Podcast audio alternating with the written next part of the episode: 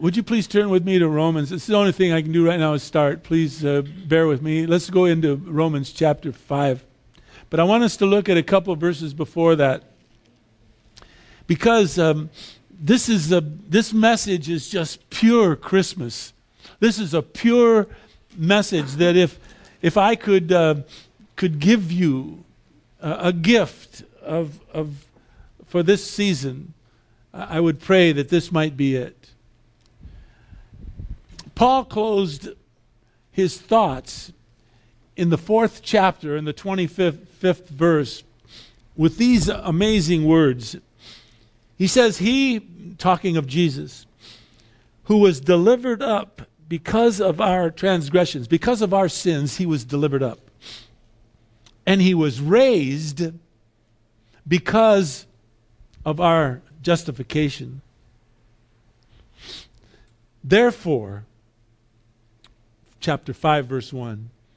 Having been justified by faith, we have peace with God through our Lord Jesus Christ, through whom also we have obtained our introduction. The New King James uses a much better word, says we have obtained our access by faith into this grace in which we stand, and we exult in hope of the glory of God. We will talk of that next week. Our theme next week will be this the glory of God, this the reason for the birth. But today, we need to concentrate on what Paul is trying to do for us. And that's to bring us through this one very beautiful word, therefore. You see, that word is there for a reason. It is there so that we might take a look and see what has taken place because of what has taken place in, in chapters 1, 2, 3, and 4. Therefore, we can be justified by faith, faith, just as if I'd never sinned by faith. And at that point, we can have peace with God. That's an amazing statement. And we must look into it. Did we pray after I read the, those few verses? No, we must. Father, please move me aside. Father, please open up our hearts so that we might behold wonderful things from your law. Father, I beg of you that I might move away so that from this, at least for this moment, so that we don't hear what I have to say, but rather, what is, what is it that you're trying to say to us through Paul, your dear saint? I pray you'll bless us, Father. I pray you'll bless those families in Connecticut, Father. I pray you'll watch over Casey and Natalie as they travel, Father. We have much to pray about, and we have much to be thankful of. And we could have much sorrow for those who suffer. Please watch over them all, and us as well, we pray in Jesus' precious name. Amen. Now, Paul closes with these amazing words in, in verse 25. He says, Christ has been delivered up because of our transgressions, and he was raised because of our justification. Now, the Bible speaks often about the significance of the resurrection of Jesus Christ. If you look back at chapter 4, it says uh, in verse 24, For our sakes also, to whom it will be reckoned as those who believe in him who raised Jesus, our Lord, from the dead. First and foremost, we know that the resurrection of Jesus Christ occurred because we were told that, that death was impossible to hold him down. It couldn't hold him down. He was beyond all of that. But have you ever thought about the divine act of the resurrection of Jesus Christ? The divine act of God doing what he did shows us another side of the great importance of this single event of the resurrection of Jesus Christ. Do you know that it demonstrated that God was satisfied with the atoning or perfect work of his Son?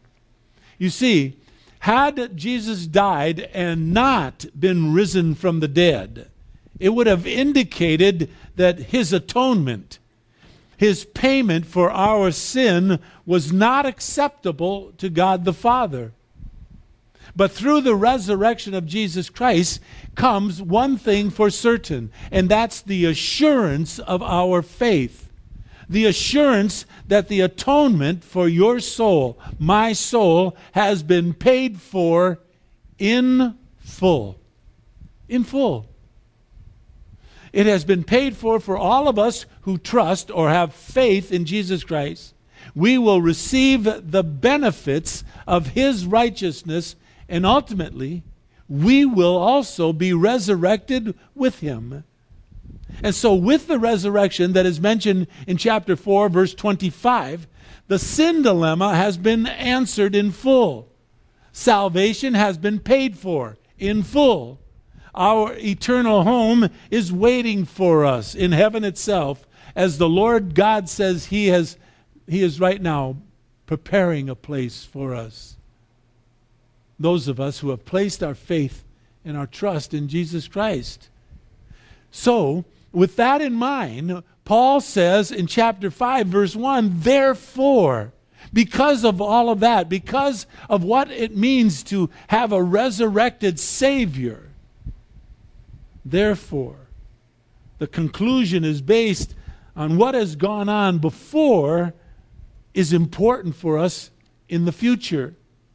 And what has gone on before this? Well, we've, we've studied it pretty thoroughly, I might add. We have seen that Paul has spent most of the first four chapters explaining why salvation in Christ is critical for every people, every person on the face of this earth. From those who do not believe, he says, You're without excuse because he has been clearly seen. To those who are the religious, self righteous people, he says, You too are without excuse. Your works will not make it make it for you to heaven. And for the Jews who say, We believe in our heritage, we have a, covenant with God, he says, You too are without excuse. All of us. Salvation in Christ is critical. That's why Paul used Abraham and, and David to make his point. He took man from our depth of hopelessness. I mean, I mean, we preached it in chapter 3, he told us that there was none of us righteous, not even one of us. None of us who have any hope whatsoever. And because of our sin nature, he brought us then to the heights of what salvation through faith in, in Jesus Christ means to us. He says in chapter 3, listen, listen to verses 21 and 22 in chapter 3 of Romans. Apart from the law, the righteousness of God has been manifested or seen, being witnessed by the law and the prophets, even the righteousness of God, listen, through faith in Jesus Christ. For all who believe, there is no distinction. It, it doesn't matter to God where you've, you're from, who you are, nothing. He will accept us all. And so he brought us from the depths of sin to the heights of salvation. And the salvation that you and I have received was purchased at a tremendous price.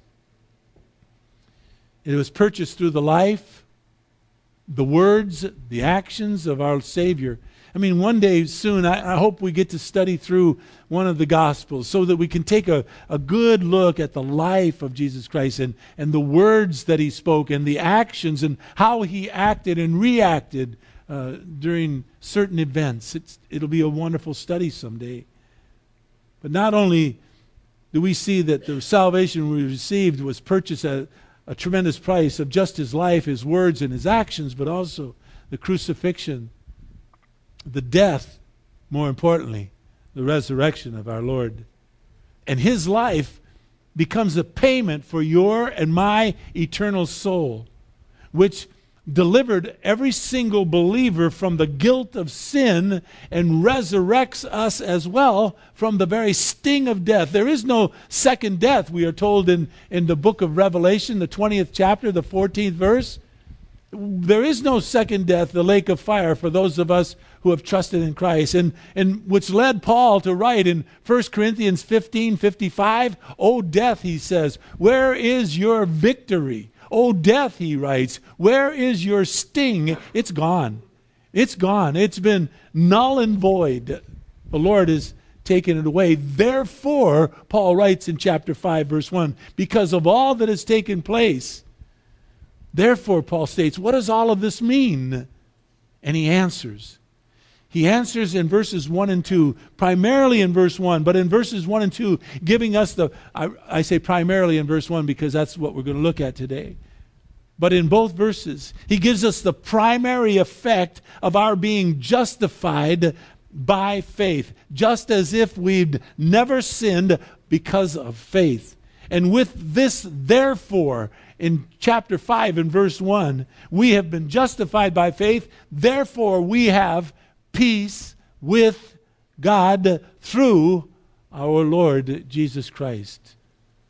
Verse 2 Through whom also we have obtained our introduction, or the New King James says, we have our access into faith by grace, in which we stand and we exalt in hope of the glory of God. First things first, let's take a look at this peace that is mentioned there but it's not just peace.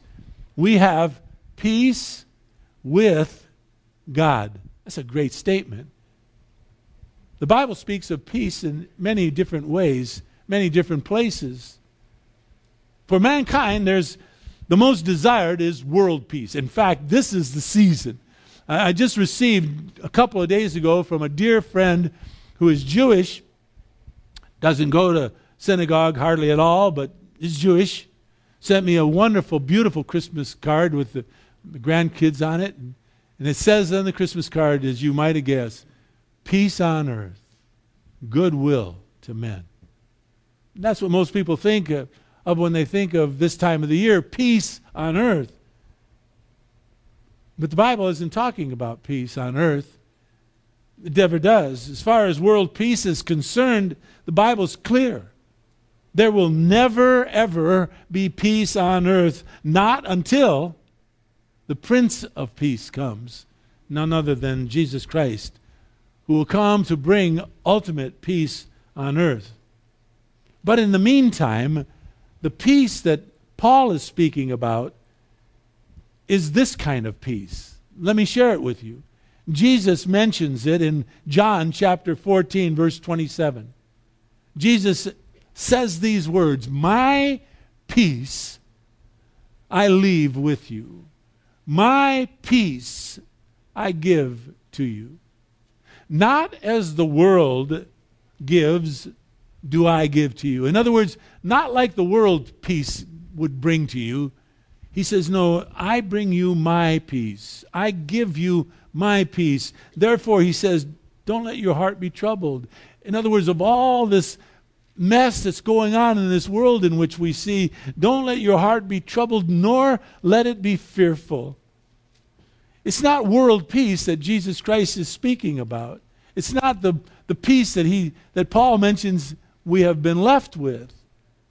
Paul speaks of this individual peace. That's what he's talking about.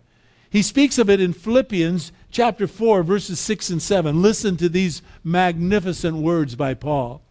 Paul writes, Be anxious for nothing, but in everything, by prayer and supplication, with thanksgiving, let your requests be made known to God.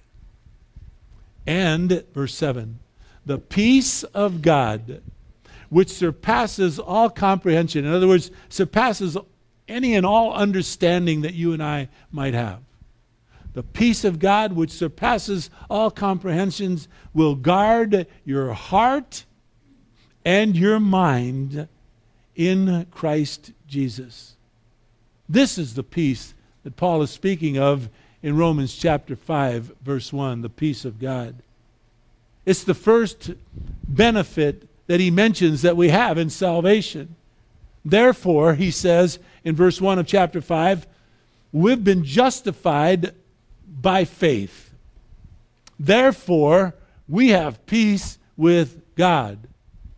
How do we have this peace? Where does it come? Only through Jesus Christ, our Lord and our Savior. It's a one on one individual peace between man and God and between God and man that Paul is speaking of. This is the peace that comes to the very soul of the person who has trusted in Christ as their Lord and Savior.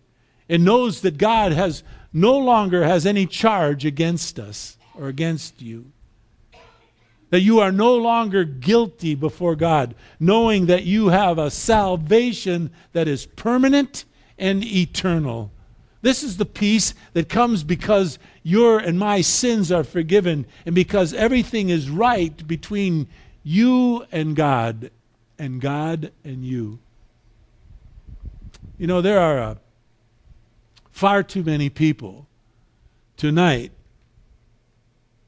who will pillow their heads on in their beds not knowing what it means to have peace in their heart. There are far too many people who would love to have their guilt removed. Paul wishes to give all of you, all of them, that peace. We saw how faith and faith alone is all that Paul said is needed for us to come to Christ. He used Abraham to express this wonderful truth in fourth chapter, second and third verse, Paul wrote, If Abraham was justified by works, in other words, if Abraham was able to work his way to favor with God, then he has something to boast about, he writes in the second verse of chapter 4. But, he says, not before God. In other words, he can boast all he wants, but not before God. No, it says in verse 3 what does the scripture say? Paul tells us. Abraham believed God. In other words, Abraham had faith in God and God alone, and that was credited or reckoned, uh, that is a legal term, that was credited to him as righteousness. He was, he was given God's righteousness on the spot because he believed God. This faith made Abraham and David, I might add, right with God. But here's the wonderful truth that same faith is what makes us right with God. It says in the fourth chapter, it goes on, after it speaks of Abraham and David, in the fourth chapter, the 22nd verse, let's re remember this in verse 22, it says, Therefore, it was also accredited or reckoned to Abraham as righteousness. Now, it says in verse 23, not for his sake only, not just for Abraham, was it written that it was credited to him. Now, watch, verse 24, but for our sake also. Let me repeat that. That's a great verse. Not just for Abraham, it was written, it was credited to him as righteousness, but not for his sake only, but for our sake also. To whom it will be credited or reckoned, same legal term, as those who believe in him who raised Jesus Christ our Lord from the dead. You see, you and I have the same faith, the same righteousness as, as David and Abraham and, and all and every saint that has gone before us or who will go on after us. We all come the same way. Now, with all of that wonderful thought that Paul has taught us, one of the burdens of faith, in my opinion, is doubt. I don't know about you, but I seem to have the gift of doubt, darn it. I just, I meant, I meant that to be funny, but it, I don't think there is a gift of doubt. But the fact of the matter is, I do see things half empty. It's, it's, a, it's part of what I battle. And I live with a Pollyanna. I live with someone who sees everything full. We've almost been married 40 years, and I've not yet beaten that out of her, praise God. Thank you. That was supposed to be funny. You see, Satan loves to cultivate doubt. I, I, believe that. I think he knows full well that we are all sinners saved by the grace of God. He knows full well that we fall short of the glory of God. And I believe that one of Satan's primary tactics against a believer, and, and maybe I'm making this a little too personal, is to make them doubt that their salvation is forever secure. And the gift that I believe that Paul wants to hand to you and me today for Christmas is the security of our faith. Perhaps that's the reason that Paul describes one of the key parts of the Christian armor in Ephesians chapter 6 verse 17 as the helmet of salvation. I believe he he does that to surround and protect our minds against the doubts and the insecurities concerning salvation. It's interesting of someone I love so dearly and only met casually was Dr. J. Vernon McGee, and he, he spoke for us once at a church at a church, and he spoke for me once at a, a chapel, and um, I got to know him, which was a privilege.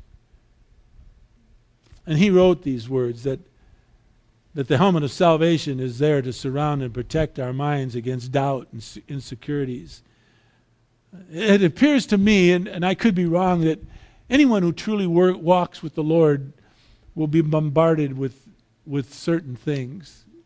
Maybe doubt and insecurities are, are part of it. I don't know.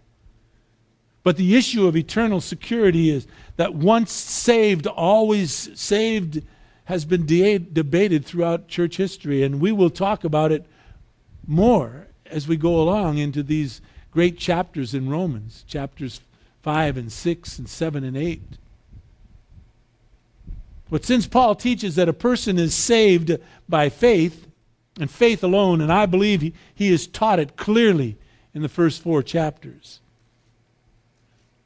I thought I want you to listen to this. If then, if sin can take a person away from God's grace, then a Christian must live in continual uncertainty about their spiritual destiny. And that is nothing and no way that God wanted us to live. If that is the truth, if we have to be in this state of continual uncertainty, then what we received on the basis of God's grace watch now, must be maintained on the basis of our own work. And that can be disastrous, if not unbiblical. You see, the divine righteousness received from God as a gift, if it must be maintained by the righteousness of a person themselves to achieve, Paul has made it clear that we don't have the righteousness in and of ourselves to make that happen. According to that doctrine, that thought, salvation is received by faith given to us by God, but is maintained by our works. That doesn't make any sense. Paul has preached against that. What has been given to us by God is a gift. For by grace you have been saved through faith. That not of yourself, it's a gift of God, not a result of works, so that none of us may boast. What has been given to us by God as a gift, can we maintain by our own efforts? No.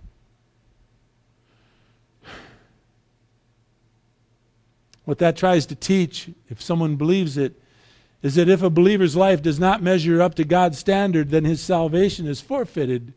He is again lost in his sin. No, that's why the Lord wrote to believers if we confess our sins, he is faithful and just to forgive us and cleanse us from all unrighteousness.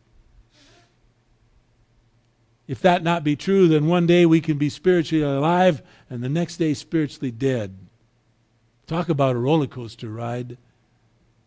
Paul wants to destroy that notion completely. And so he writes chapter 5. And he says, Therefore, because Jesus Christ has been risen from the dead, therefore, we have been justified by faith and we have peace with God. Chapter 5 is the standard that Paul teaches concerning eternal security to the one who believes in Christ, the one who wishes to give you and me peace with God. Now, some firmly believe that a person can lose their salvation. I am not one, I've never been one, because I've been taught by McGee, MacArthur, Hocking, you name it, Smith, I've been taught. I'm, I'm, I'm a line up with Apostle Paul, I might add. Listen, most, if not all, man made religion and cults are built on the same principle for the most part. And that is man pleasing and appeasing God through their own human goodness, their own human accomplishments, their own efforts. You know, when we have people come to our door to try to tell us about cults or other religious beliefs, I, I, usually set them outside. I never bring them into the house. I don't.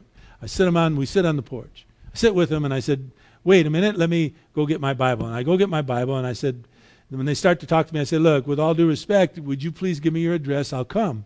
I'll come to your house and you can share with me what you want to share with me. But since you've come here to my house, I'll talk. Let me tell you. And I said, here's the good news. I do. That's exactly what I tell them. And if they if they don't, go on your way. I, but here's the good news. I tell them, what I'm going to share with you out of this is out of pure love. I, I, my Lord tells me that I win no favor by doing this to you. this this gives me no bonus points. I'm doing this purely because I love you. And then I look him in the eye and I say, "Tell me why you're here. You here because you love me, or because you you have to you have to you have to earn these points. You have to earn your way to heaven.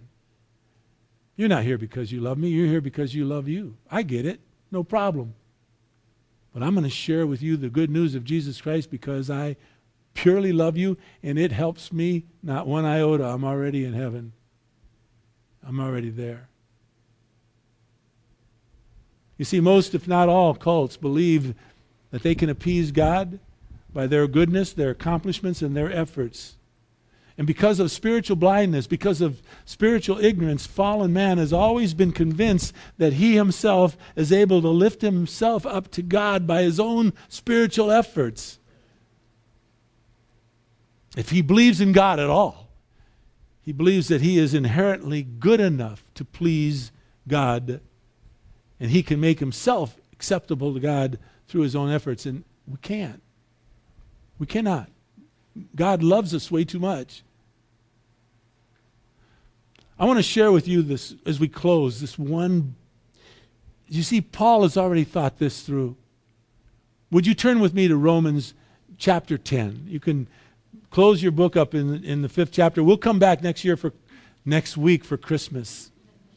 Before we close, before I read you this, don't read ahead of me. Wait, wait, wait for me, please.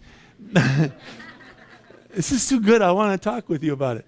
Um, Next week, we will meet Saturday at the Baptist Church, if you can only come on Saturday.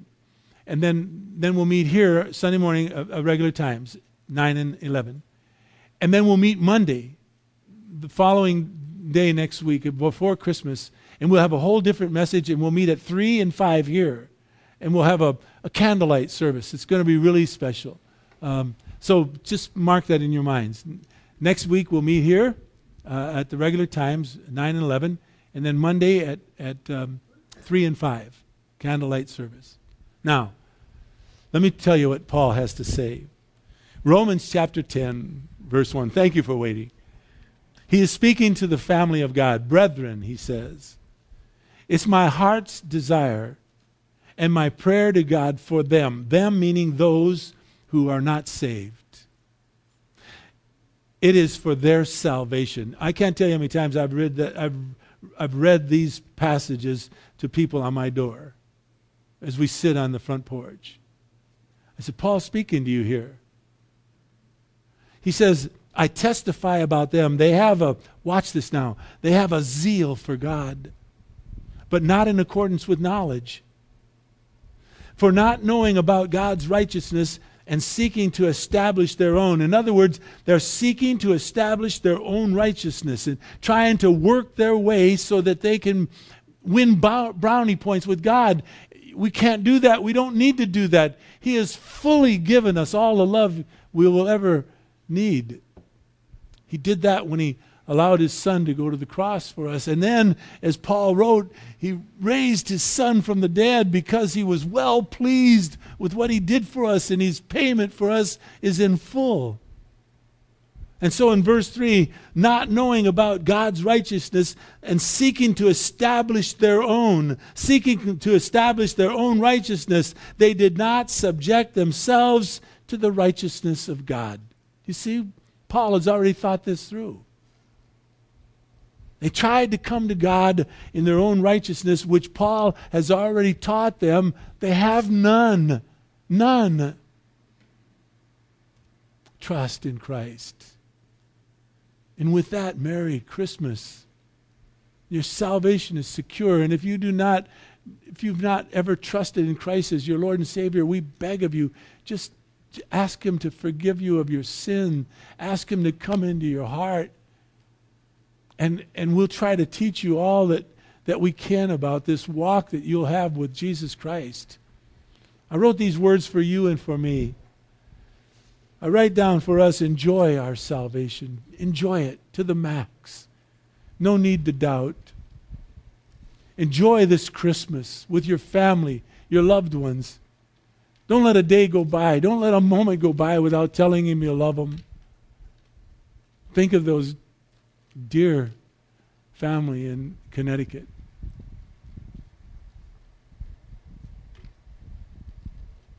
Let them know you love them.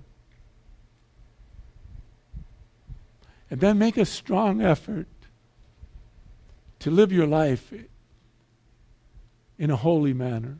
In other words, separate yourself from the stuff that you, you shouldn't be doing. And when and if you sin, don't forget to confess it. As soon as you're convicted of it, tell the Lord you're sorry. Ask Him to forgive you. Live a life that is holy for your sake, for the sake of your family, and more importantly, for the sake of your walk with Jesus Christ. Let's love Him. Let's really love Him this Christmas season. When you think of it, pray for those families in Connecticut, please. Um,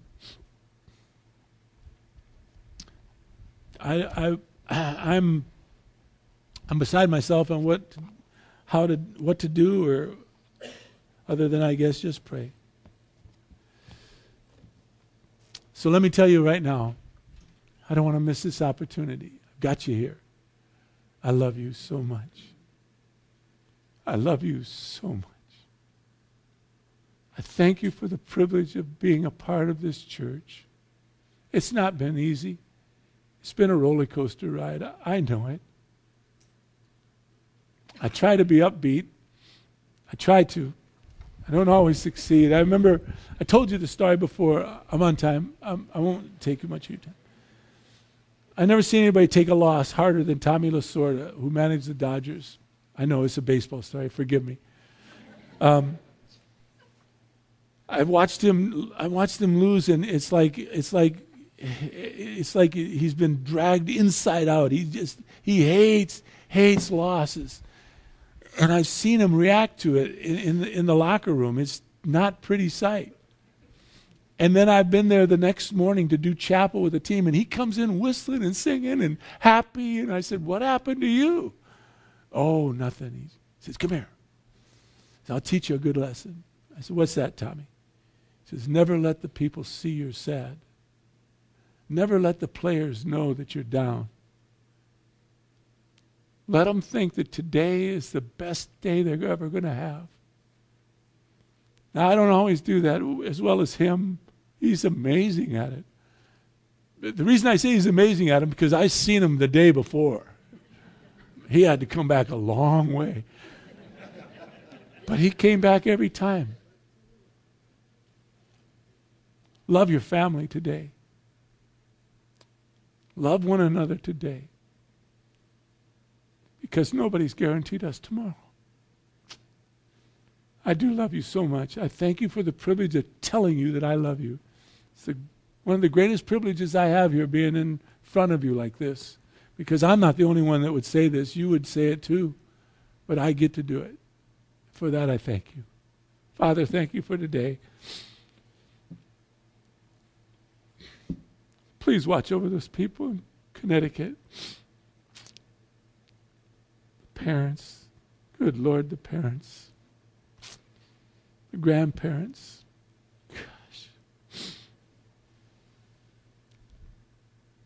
I, heard of a woman that she got killed. She had five kids. Five kids. Can only imagine what her husband must be going through right now as he just thinks about how does he hold this together. So watch over them. And Father, thank you for this church. Thank you for each of us here. And thank you for this time of the year that we can rejoice, that we can celebrate the birth of your Son, and that we can know for certain that we have peace with you, not because of anything we've done other than faith. You've taken care of everything for us by yourself. Thank you for that.